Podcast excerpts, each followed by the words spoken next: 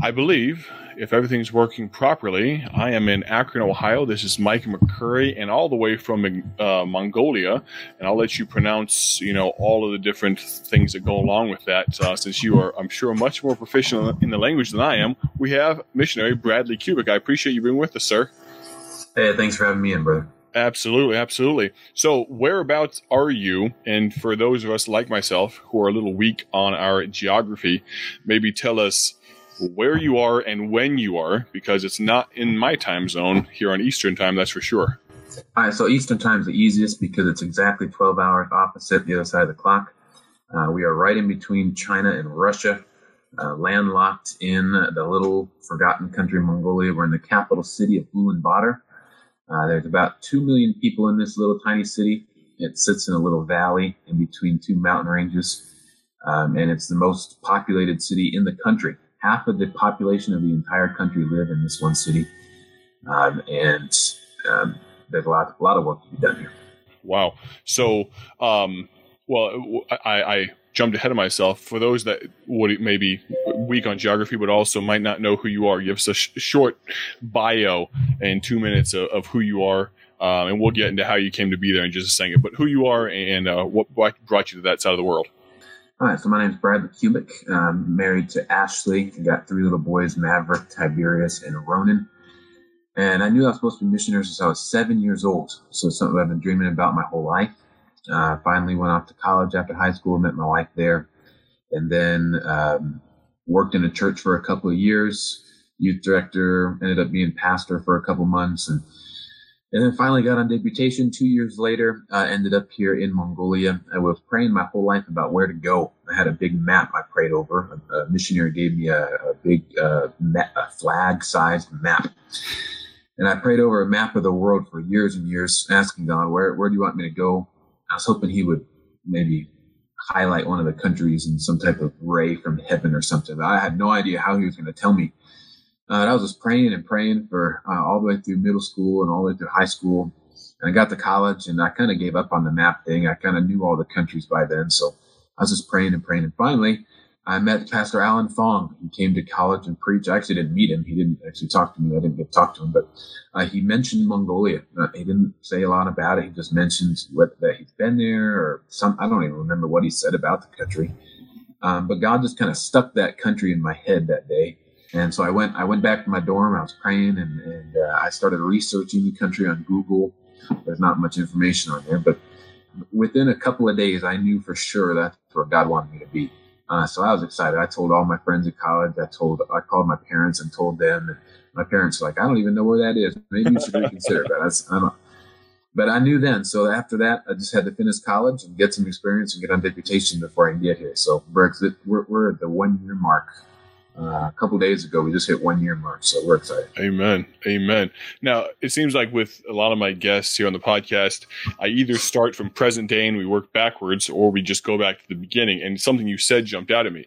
You knew since you were seven years old, and so maybe talk a little bit about how kind of that came to be, because I, I am very much of the opinion that God can speak to all ages. And if we listen more, we might uh, hear it at a younger age than, than we keep when he finally gets a hold of us. Um, but maybe talk to us about, about your home life as, as much as you can. I mean, to ask a personal question that your parents and church life put you in a position where you were ready and willing to hear God and, and, and moreover surrender to that call. Right. My parents were reached by a, uh, a preacher on visitation, door to door visitation. Amen.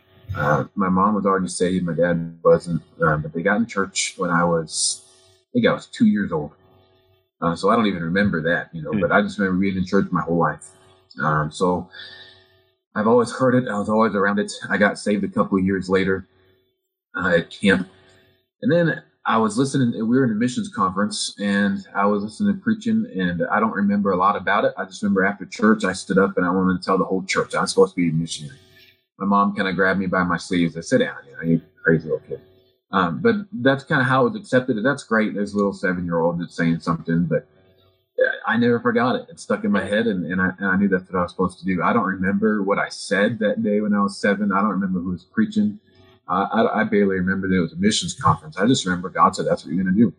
Uh, so as I as I grew older, as I went to camps, and as I listened to preaching, it's just amazing how every year or so God would give me something, and I felt like I needed to resurrender to be a missionary because it was just so clear. But I mean, I, I, I was already surrendered, so I didn't keep re- redoing that that that call, you know. Sure. But I, I felt that almost every year God would give me something very clear, very obvious and then in just the last couple of years, uh, he'd give he, he'd, he'd show me very clear this is what you're supposed to be doing. Um, so it was exciting that I wasn't just you know a seven year old kid that, that said something, but that was God speaking to me when I was a little kid, uh, and He kept uh, reassuring me of that throughout the rest of my life. So yeah, that's exciting. So whenever I, I teach the kids, I say, look, God already knows what you're supposed to do just be close enough to him where he can tell you about it. So. Right. And, and, and you said something that I think is very important in that you almost felt the need to, and, and it was a, eh, you know, Paul said, I die daily, but uh, almost on a yearly basis, you kind of felt like you resurrendered, like keep it fresh, keep it in front of yourself. And we often, I know for me, uh, you know, you feel the the burden, whether it's a small thing, you know, talk to that person at the gas station, give them an invite to church, those little things and we can so easily talk ourselves out of it, even though we very clearly know what the will of God is. And so the fact that you didn't praise the Lord for that, uh, especially about a major life decision, if you want to call it that. Um, but so coming up through, you, you gave us a kind of a brief overview uh, of the on, on, the missionary side. But what about maybe the rest of your your upbringing, uh, leading you to Bible college and, and putting continuing to put yourself in the position to fulfill God's call and not making what could have very easily been you know, I'm sure many stupid decisions along the way that could have tripped you up, as many teenagers do. Talk to us through, yeah. through that. Of course, and I had plenty of opportunities. My uh, my father got out of church when I was, I think, five. Well, um, and the the day that I came home from the missions conference, I told my dad, "My God called me to be a missionary." He sat me down for maybe thirty minutes, and he told me all the bad things about being a missionary, all the terrible things about third world countries, and he he everything he could think of that was negative about diseases, about problems, uh, anything he could think of to try to talk me out of it. And that was just day one. Um, and then growing up, uh, my dad stayed out of church, so I always had that option. Um, if I wanted to stay home from church, I could mm. just talk to dad and he'd tell mom that I'm staying home.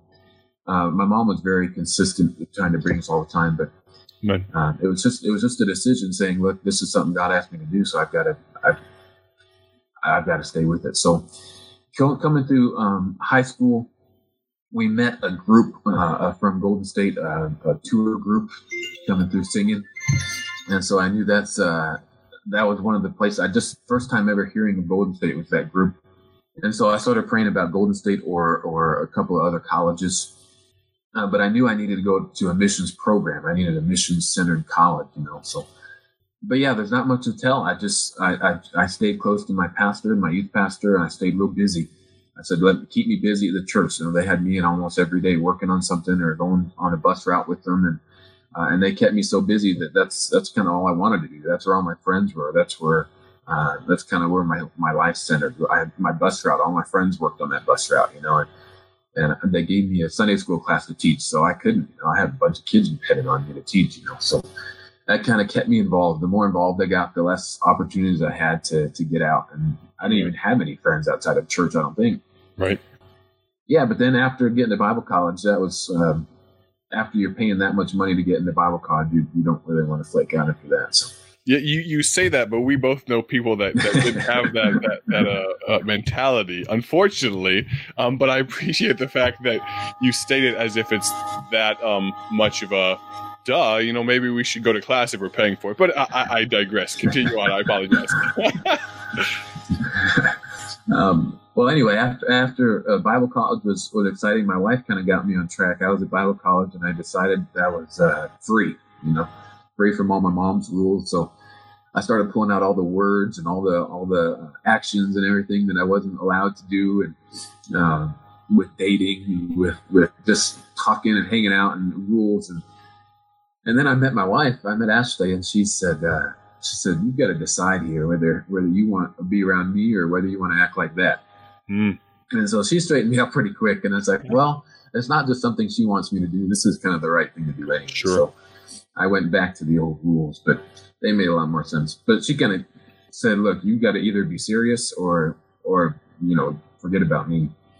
And and that kind of helped me because I was ex- I was enjoying the freedom and staying on that path of just kind of I can do whatever I want might might not have turned out real well. So uh, she kind of jerked me back to reality.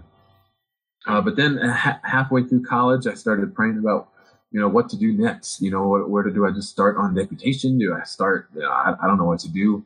And so, of course, I went to my pastor and I went to the college staff and asked for some advice. They said, well, before you start, you should probably get some experience doing something. Sure.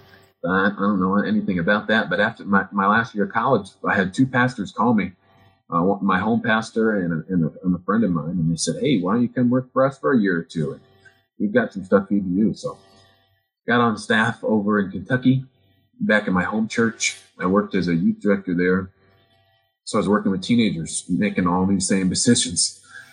Worked with teenagers for a couple years, worked in a children's ministry. And then that pastor decided to leave. He, he took off and started doing something else. So uh, I stayed there and I was a pastor for a couple months.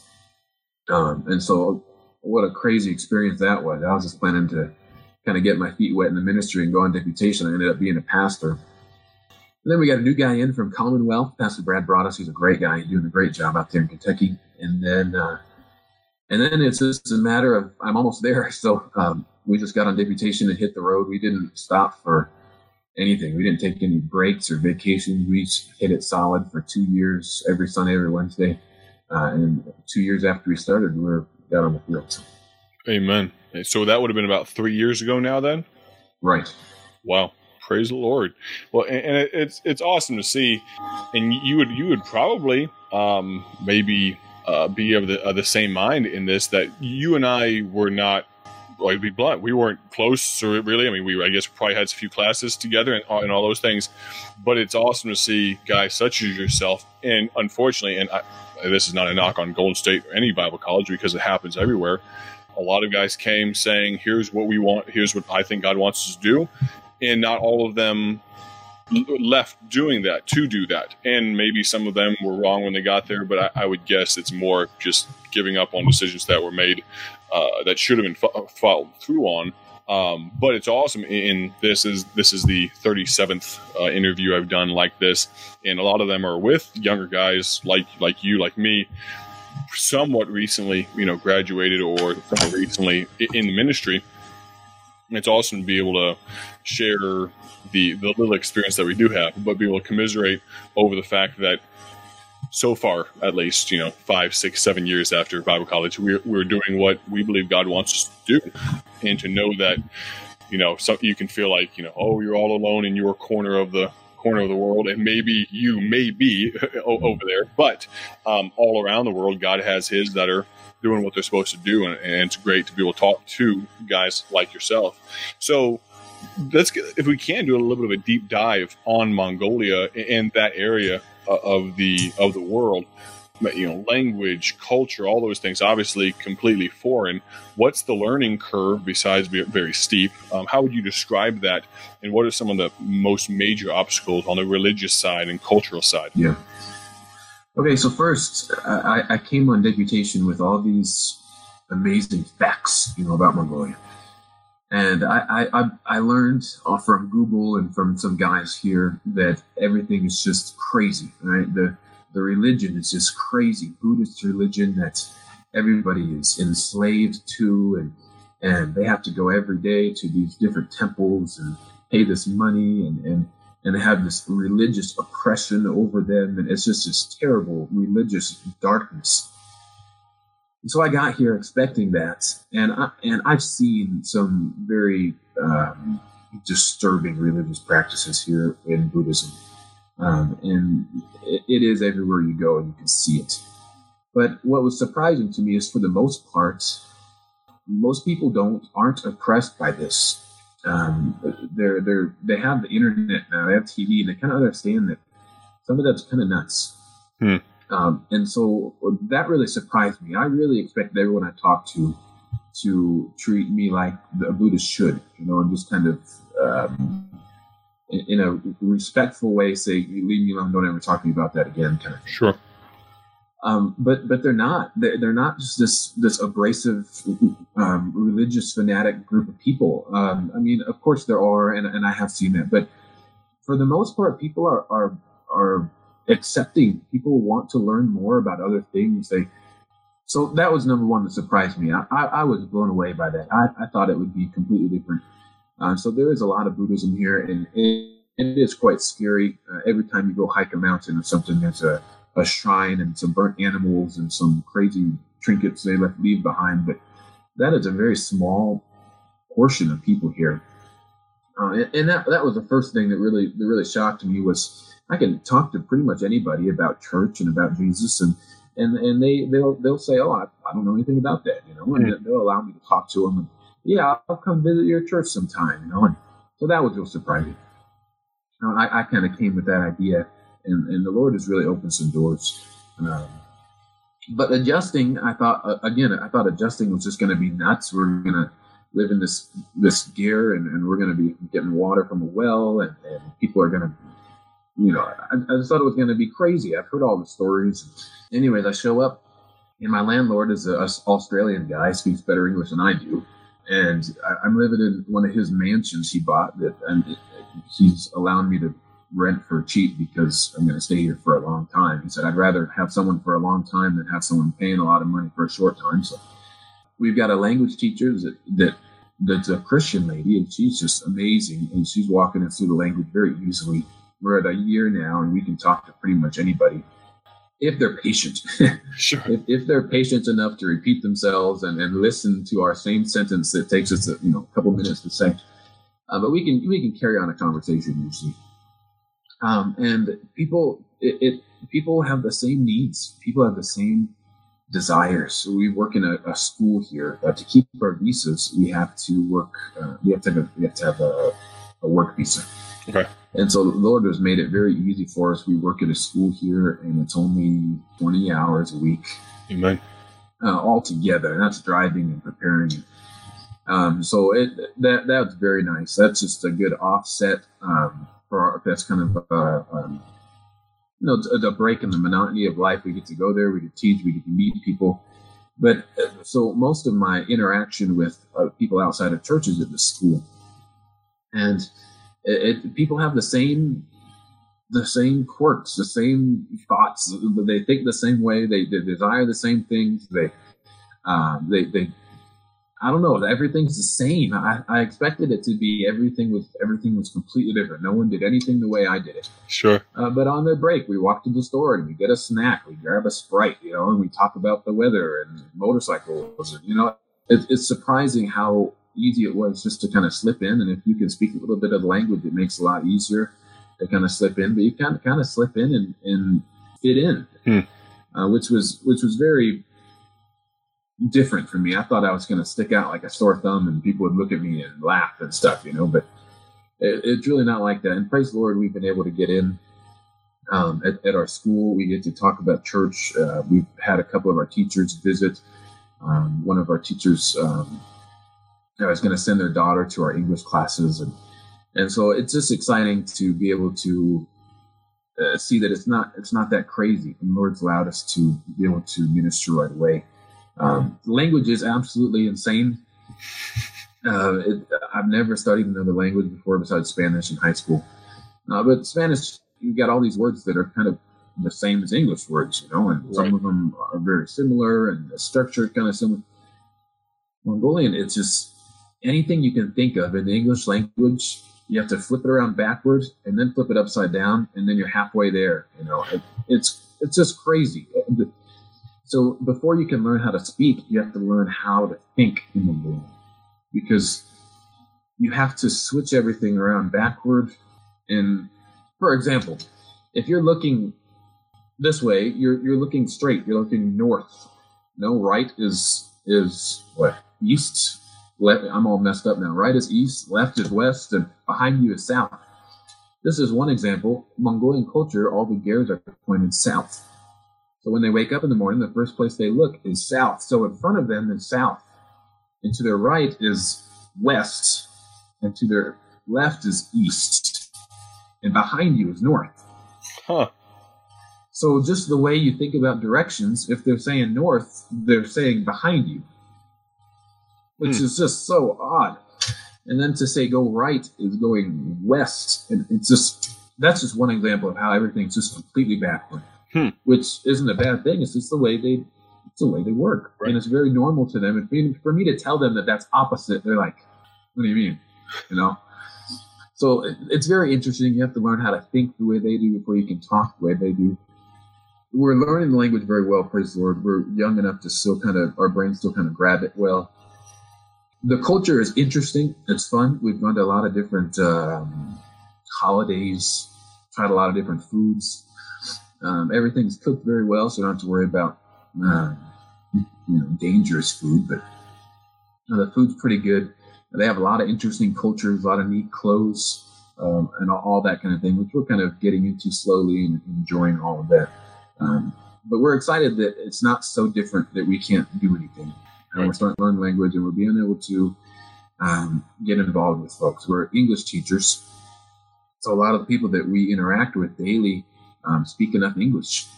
And so we speak a little bit of English here, a little bit of Mongolian, kind of mix it all together so we can understand each other well.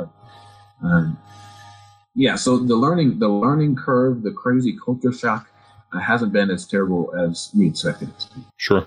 Praise the Lord. And those little things that we don't think about. Um, two two thoughts. One, just just those those things that we don't think about that are just so completely different.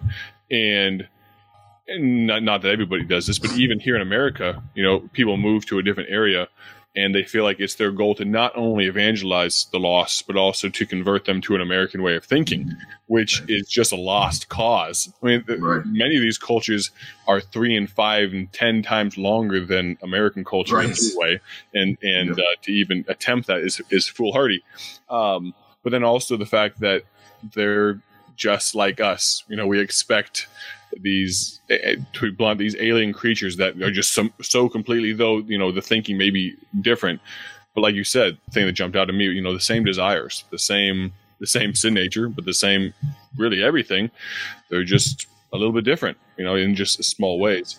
And uh, the, fa- the fact that that was a that you expected something way more than that i- i- a little, a little funny because you're right. I mean, when I think of Mongolia, I think of this just completely foreign, far off place that is bears no resemblance. Now, would you say, or have you had the opportunity to go out into more the the country outside of the urban center? And would you say that carries over true even into the I, I don't know if it's I guess agricultural or or herding uh, mentality? Is it still pretty similar, or does it get pretty foreign pretty quick to an American mind? Yeah, so we took off to the country um, with my parents. Actually, came and visited us. My parents-in-law, my wife's parents, came Right. visited us last summer, and so we took them. And we said we're going to learn with you, you know. So we took off to the countryside, and the countryside here is, is quite revered. Uh, it's beautiful. It's amazing. Uh, it's very open. Lots of animals. Um, it's just gorgeous. It's something I've never seen. Kind of like out in the Midwest, just Right. the plains and the hills and the grass. It's just gorgeous. So we took off there. There's a big uh, lake. Go to the, the biggest lake in the country out here. They get, they call it the ocean because we don't have any oceans. Um, so we went out there, and I'm starting to be quite comfortable here. So I didn't see how crazy it was. But my in-laws, they everything they saw was just different. Every every person they talked to was just different. They were just eating it all up. They thought it was fantastic, you know, because they got to go home for the next week. But just thought how how cool it was. All the food, e- everything was just different than the way they're used to. But it's funny. You'll go out to the countryside. You'll travel 12 hours to get out there. You'll be out sleeping in a ger and and and you know just with not two or three things similar to what you're used to. And you'll meet someone that's like, "Oh yeah, I'm from Boston." Like, what do you mean you're from Boston? You know, my, my parents sent me to school out there, and, and that's where I grew up. Huh. It's like, but now you live out here. You know, I'm, he's back home, and he's helping his parents run the, the tourist camp or whatnot. You know? Wow. Um, so ev- when everything can just be completely different, I mean, you run into folks that uh, have traveled the world, you know, and grew up in England or grew up in somewhere else, and um, so the world is just getting so small. Right. Uh, I don't, I don't know about other countries. I've never been to other countries, but if this is such a, a kind of hole in the wall country, um, and, and, there's so many, so many English speaking people, so much, uh, so much uh, intro, introduction to different cultures and different beliefs, and um, it, it just threw me for a loop. I did not, I, I couldn't believe how small now the world is. That that it's just not that much. It's right. not that foreign anymore. Right. What would you say? And this is a question I, I had a small um, uh, project I did uh, called Missions Monday, which coincidentally here at least it's it's it's Monday uh, on the East Coast uh, a while ago. And a question I always ask, and I think it would be appropriate, especially with a background of allowing God to or surrendering to God's call early on all that to preface this question, what would you say to young people, specifically teenagers or even in Bible college, um, that feel God impressing on their life, maybe for missions, maybe just ministry, um, as a way to prepare for that? Now that you're on the field for a year, you have been able to undergo a little bit of that culture shock, though it maybe wasn't quite as severe as you as you thought it might be and that year away from family besides you know the, the, the, maybe a trip or two from family to visit you what would you say to prepare for ministry and just serving god what, what would be some practical advice either, either, biblical principle or just straight practical advice that you give yeah so first of all um, I, my culture shock has been very minimal um, for all the reasons I said. Mm-hmm. But you asked you asked my wife about this, and she's going to have a completely different story for you. Um, this is something I've been prepared for since I was seven, and I get to deal with people. You know, I, I, I talk to people, I teach classes, I, I, I, work in the school, and and so this is kind of my dream. So it's kind of perfect for me in my right. eyes.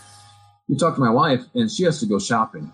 You know, and there is no Walmart. There, there's no superstore. You know, she, it takes all day to do a shopping trip, and you get stuck in traffic, and all your cold stuff gets bad. Then you have to go out and do it all over again. So she's got a completely different story if you ask her about culture shock because everything, like I said, is completely different. Right. Um, so especially shopping and, and, trying to deal with doctors and emergencies and so yeah so culture shock for me has been minimum because i love it but um, there, it is it is quite insane apparently um, but practical advice my I'm, I, I'm i talked to my pastor and i said i've heard i hear all these people with these amazing stories about how God did all these things. And, you know, you hear these stories about some old time preachers and they lay on their father's grave and say, I'm not getting up until I have your power. And they woke up and they had the power of God and they never got it. And I said, God, I said, Pastor, why? I've never had a story like that. Am I just not Christian enough? You know, I, I don't understand. And he said, No, you're just not. He said, God knows what every person needs. And he said, You're not an emotional person. You don't need any emotional experiences. And I said, True, I don't need it, but you know, it'd be nice. You know, it'd be cool to have that story, you know. Right. And, and so he told me, and it kind of broke my eyes to I'm not a very emotional, profound type of person, you know. And I, I think it works with what the ministry's got given me. He has me working with teenagers. Right. And teenagers are not the profound type of, of that's not the, the, the life stage of profound emotional wisdom. And so it's very practical. Um, my classes are very practical. What are we going to do about this tomorrow, kind of thing. And so my mindset on being ready for ministry is is to put is to stay busy in it, but not only stay busy in it, but um, how do I say this? It's to make it to make it your life. Mm-hmm. See, it, if if if ministry is just something you do if serving the Lord is kind of something you do, if you have to move to a different country or, or a different city or away from family, sure you get to do your ministry, but you miss all the rest of your life. Now you don't have your family and and and all these other things that were very important to you. Right. But if you put your life in ministry, and it, and it is it is your life. Your life is is one-on-one time with God, and then taking that time out and sharing it with others and teaching others. Then it doesn't matter where you go. You could right. be by yourself in, in somewhere in, in a crazy country, and it doesn't matter because you're doing your life is still intact. You're in the ministry, you're spending one on one time with God, and you're sharing that with others. And so, yeah, my family's not there, and yeah, my culture is different. Every, everything has changed. It's not important because that wasn't your life to begin with. Your life was staying close to God and sharing that with others.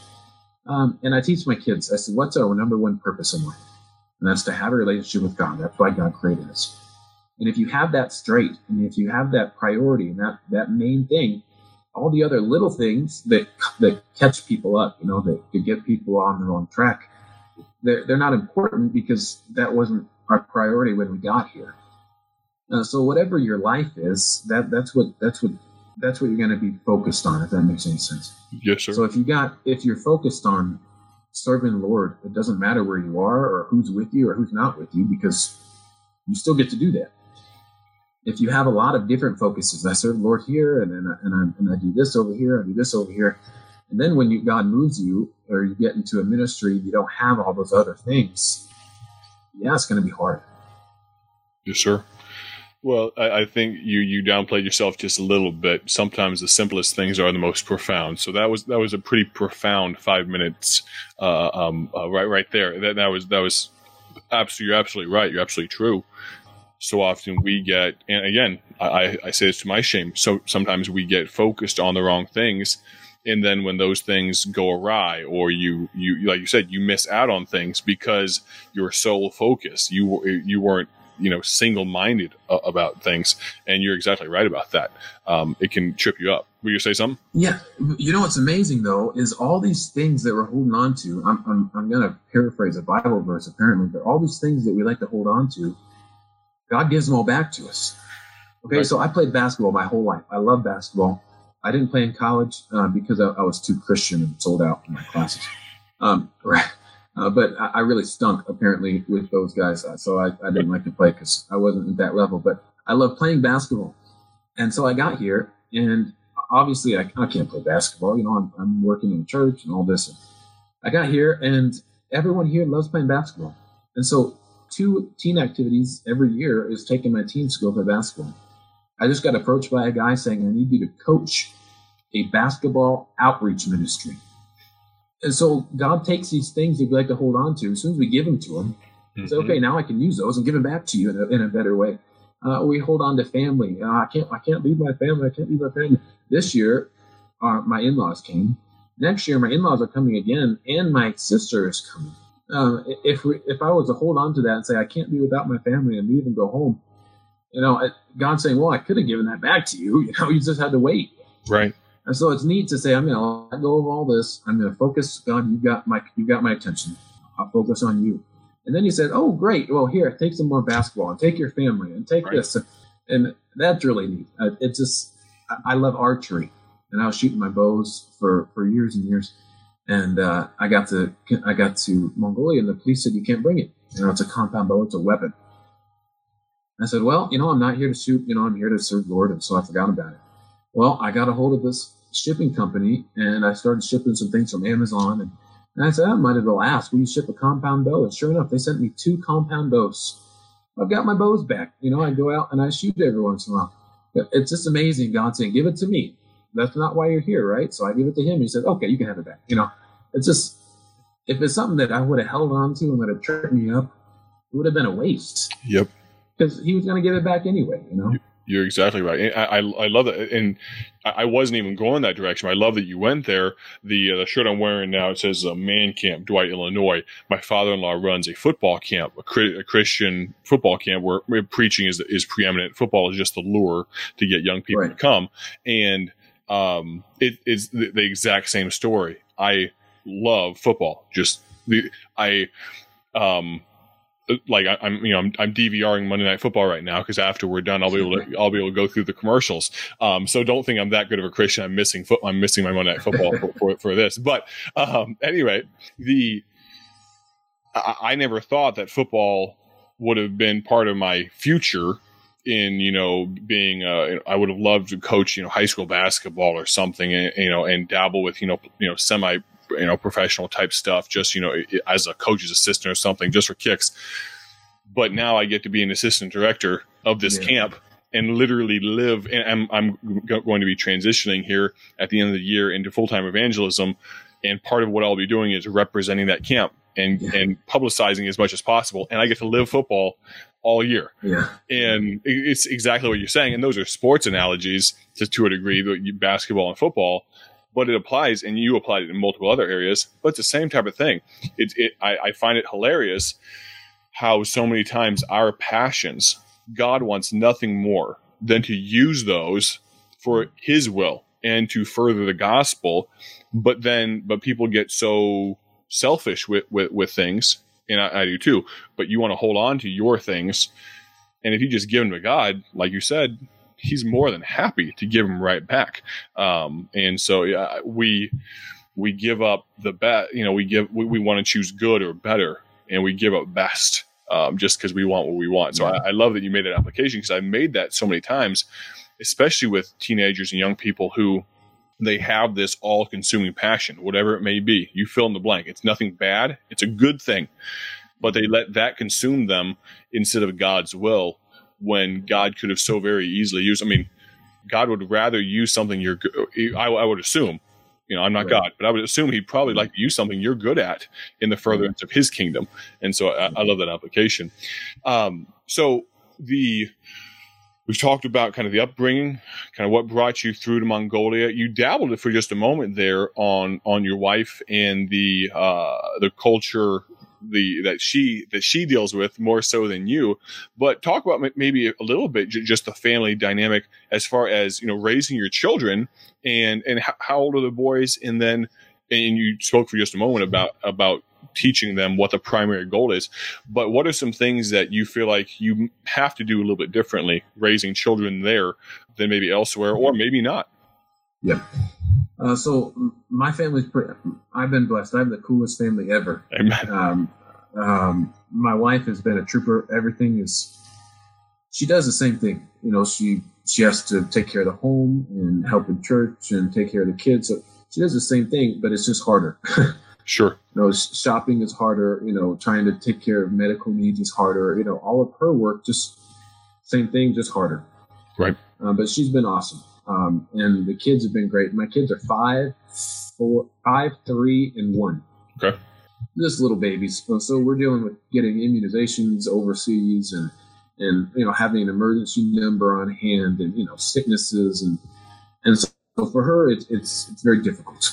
Um, and the doctor, you know, you got to find a doctor you can trust, and you know, there's no there's no bureaucracy that that, that um, regulates what doctors can and can't do, and so it's it's very scary.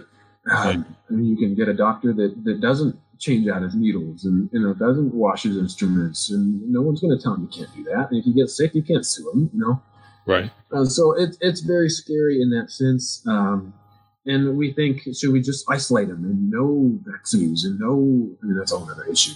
Right. Uh, you know, no doctors, and we get our own med kit, and and it comes to a point where you have to trust God with it. Because we bring it to church, and we had we had a, a young lady at church kiss my one year old on the mouth the other day. It's like, come on, guys, he's been sick for a week now. I mean, it, it, it comes to a point where you know you can't crawl on the floor because you know the floor is dirty and, and it's more dirty than you're used to, and and it comes down to a point where do I trust God with my kids or do I not? Um, and it's it's the scariest feeling I've ever had because do do I let my do I let my five year old go and hang out with these kids? I, I don't know their cleanliness. I, I don't know what what kind of diseases or sicknesses. And I, I just have to trust that God has God has uh, He's going to take better care of my kids than I can. Amen. And it's so hard for me to understand that because if I just keep them close to me, nothing can ever happen to them. You know. Um, but man, that's hard. That that's been the hardest thing is just saying, God, apparently you're going to take care of him because you said you would, and I know you love him. But man, that's hard for me to say. Okay, well, I'm going to let him go in the nursery. I'm, I'm going to let him go hang out with you. You know, I'm going to let him go to the doctor. And man, that's hard. And and just saying, God, I know I always say that I trust you, but now I'm giving you my little one year old baby who's sick and I don't know what's wrong, and I can't talk to the doctor about it because I don't speak that good of Mongolian. It's just it's insanely hard, and, and and I tell everyone I preach all around the country and all around the world saying trust God, He knows what He's doing, and then my baby's sick, and it's like no, God, come on, you know. Um, so that that's that's been the toughest thing is just saying God, I, I know you care about my kids more than I do, which is hard for me to even say, but I know it's true. So, yeah, I trust you to take care of them. And you know, there's a lot of things we want them to play. We want them to play sports. I played sports my whole life. I think it's really important for uh, for for children and learning how to play and win and lose. I don't know how we're going to do that. They're not in a, a, a, Christian school, a public school, I don't know how to get them involved in that. Um, I don't, I don't want them to come back to the states as a you know an awkward missionary kid who kids make fun of and they can't do anything and they can't play a they can't dribble a ball or they they can't barely speak English or they don't know what America is. You know, I've got all these worries and concerns for them, and and I can't do anything about it. Uh, my wife's the same way. Or what if they get sick? And, and what if we don't have the money to fly them so to some? You know, we can deal with it. You know, we're adults, and you know we can we can make it work because we know exactly what's wrong. We can talk to you know we can work through it. With these little kids, they don't know. that They don't deserve second bests because they haven't even. I don't know. I'm kind of rabbit trail here, but the, these kids, I have so many desires and concerns and things for them, and and I can't I can't fix them. I can't get them in the right school and get them on the right team get them to the right doctor. I, I can't do it. And so saying, God, here's my kids, please take care of them. It's just the biggest step of faith I've ever taken. It's bigger than going to a new country and getting married and all. It's saying, here's my three precious, amazing, innocent children and you gotta you gotta take care of them because I can't. That's been a really hard.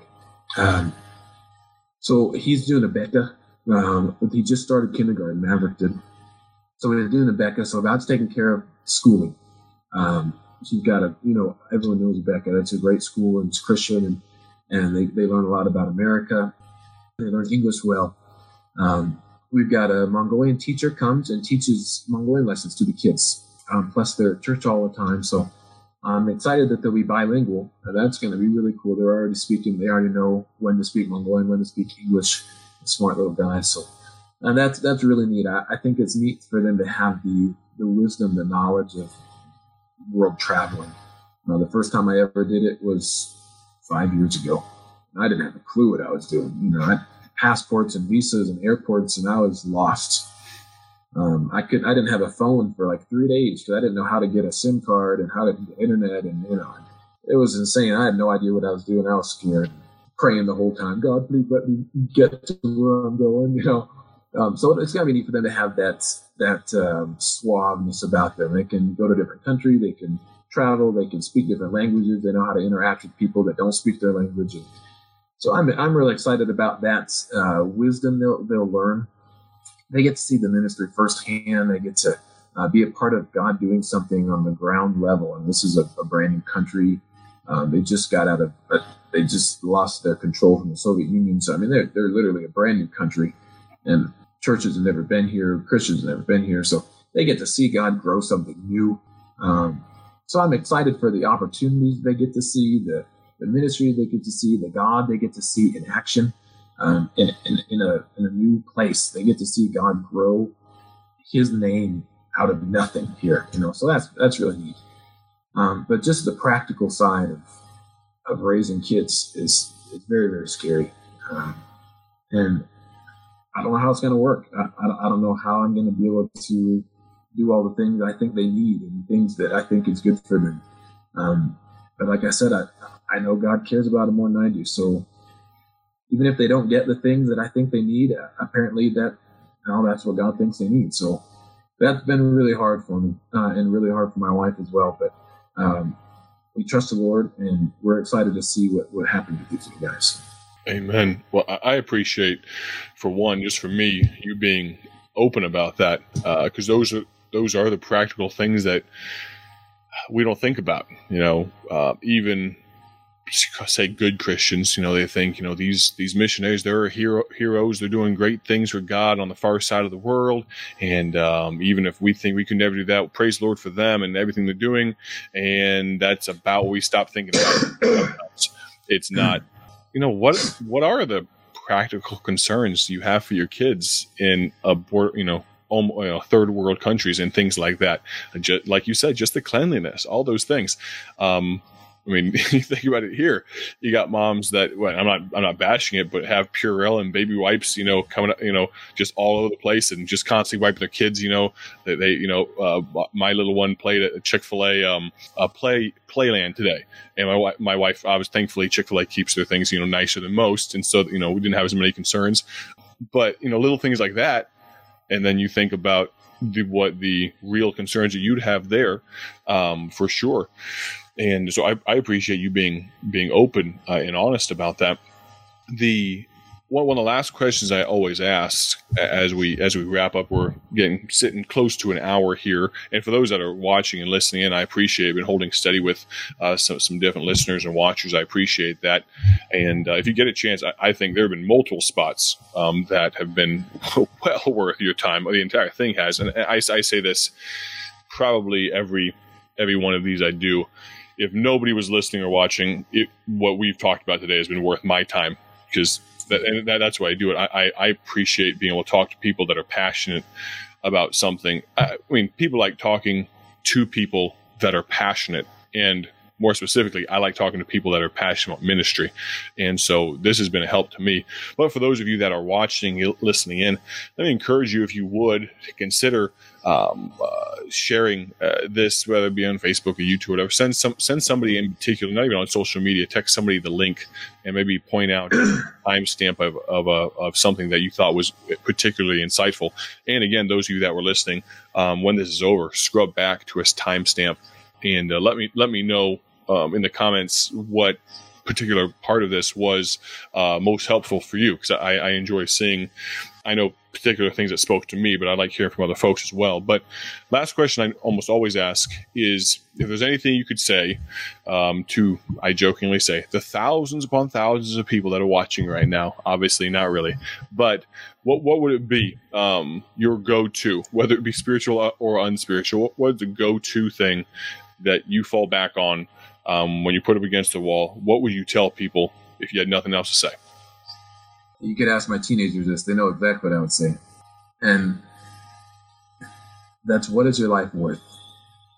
Um, I, I, always come back to it. Every single class, I always come back to these basic principles, you know.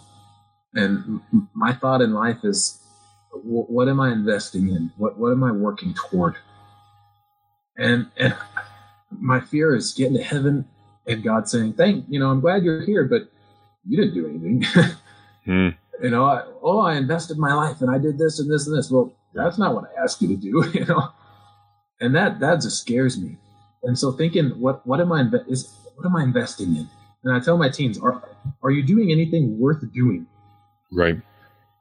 And I have friends and family around the world now. I can say that that that are investing their lives in in things that are considered maybe noble or, or you know, productive. And but when it all comes down to it, and it gets put through the fire in heaven, there's there's nothing left.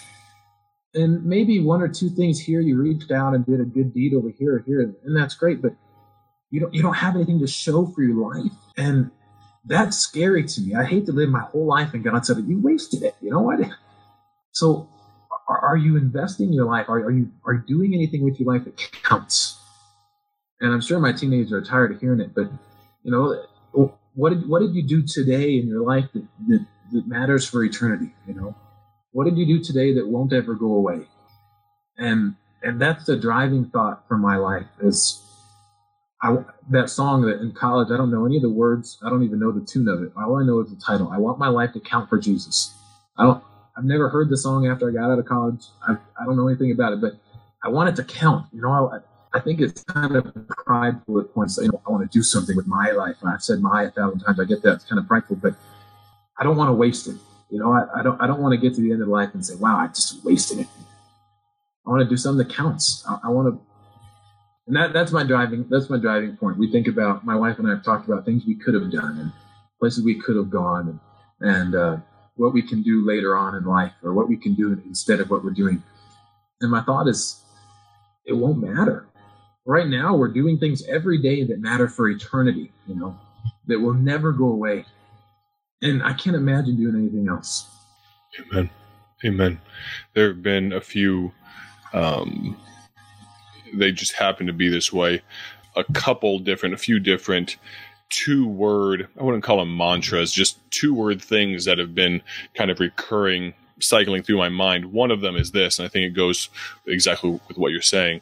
This thought that has been coming to mind recently is this every moment, yeah. just two words.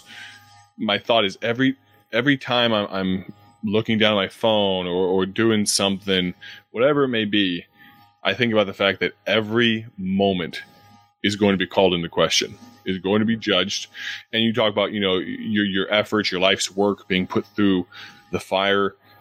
I, I was almost thinking every second is going to be put through the fire. And how many are actually going to be worthwhile? And I, like you said, what's it worth? You know, if, if you think of it that way, how many slivers of gold do you have at the end of each day, if any? You know, and, and that, has been a, a recurring thought of mine, and it definitely helps. I don't think of it as often as I should, but it definitely snaps me out of you know just doing something stupid. Wrong or sinful or, or not even. It can just be it can be okay but not what i should be doing. I think you're you're exactly right. And again for those that are listening there's another there's another uh, uh, gem there. I, I greatly appreciate it man. This has been fantastic. Uh, I enjoyed again talking to guys that are passionate about doing something for God, not just not that there's anything small, little as much when God is in it, but want to do something on a grand scale. We don't have a whole lot of time. We can speak of you know God coming back, and that's it for certain. But also just our time frame on Earth. We don't have much time, and so I appreciate you using what you have for God um, with your family there in Mongolia. Um, any last words for those that might be listening? I already asked you kind well, of once, but go ahead yeah, my uh, I got to talk about passionately how much I, I, I want to serve the Lord and, and, make my life count. But what I'm involved in, I didn't get to say anything about it. Please. Um, and I, it would take forever. I've, I've, I've, got Lord's allowed me to put be involved in so many little things that it's just groundbreaking. Things like we don't have a Bible. It, it, it like broke up for just a second here. Let me make sure it comes back. It, it, it, just broke up for just saying you said we don't have any, and then we'll start from there if you can. All right, so we don't have a Bible. Uh, we okay. don't have a song. We don't have a song book, a hymn book. Wow.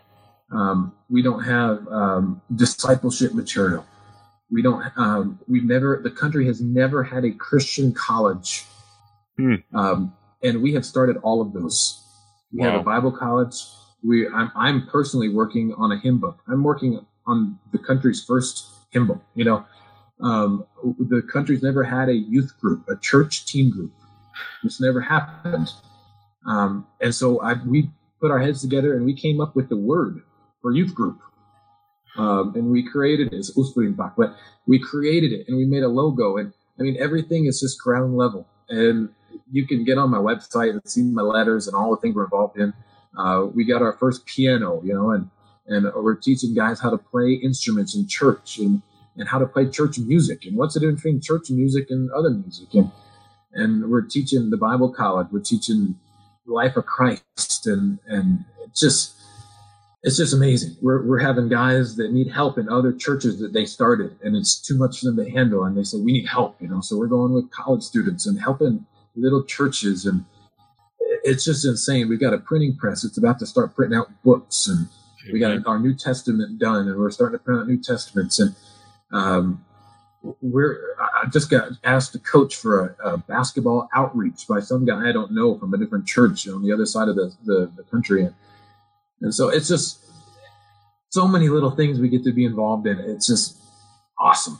And so to see all that is to be involved in all that.